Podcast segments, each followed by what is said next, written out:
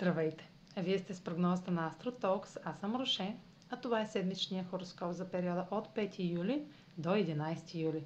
Ще започна с общите влияния за седмицата, след което ще разкажа как ще се отразят те според вашия седент и вашия зодиакален знак. На 7 и 8 юли Венера е в опозиция на Сатурн във Водолей и в квадрат Соран в Талец.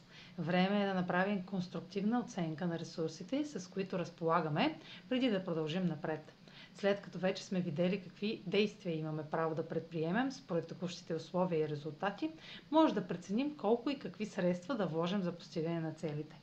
Това, което сме планирали от началото на годината, претърпява реконструкция. Необходима е незабавна промяна в плановете, финансовите средства, отношенията и нуждите ни. Някои желания са изправени пред условие, което не могат да изпълнят поради липсващи умения или материални средства. Продължете с най-необходимото или само с това, което е налично. На 10 юли е новолунието в рак. Новолуният са отправна точка за нови етапи и проява на инициатива в някои от сферите в живота ни. Новолунието в рак ще е особено начало. От една страна ще освети новия цикъл между Марс и Венера, от друга контролът върху това начало няма да е индивидуален.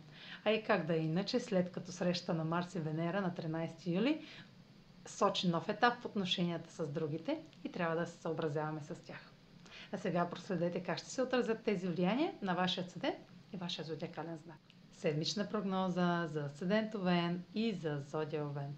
Венера в аспект към Сатурн във Водолей и Оран в Талец насочва вниманието и фокуса ви върху въпрос от миналата седмица. Установените обществени граници и правила или условия от авторитети ще са повод да потърсите нов източник на доходи в желанието да си осигурите финансови ресурси. Действията, свързани с творчество, талант, хоби, романтично увлечение или деца, се нуждаят от средства, за да продължите напред към постигане на желаното в тези сфери.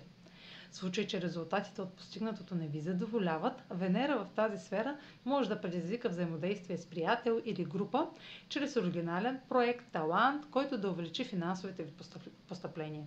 Това е момент, в който виждате максимума на това, което може да получите от вложеното до тук в творчески проект, хоби или увлечение. Новолунието в рак пада в сферата на дома и сочи ново начало, свързано с семейните дела, имоти или премествания. Новолунието е в аспект с Плутон и включва интензивното участие на друг по отношение на професионалния ви път, позиция или статус.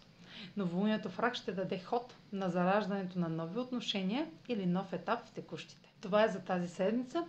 Може да последвате канала ми в YouTube, за да не пропускате видеята, които правя, да ме слушате в Spotify, да ме последвате в Instagram, в Facebook, а за онлайн консултации с мен може да посетите сайта astrotalks.online, където ще намерите услугите, които предлагам, както и контакти за връзка с мен.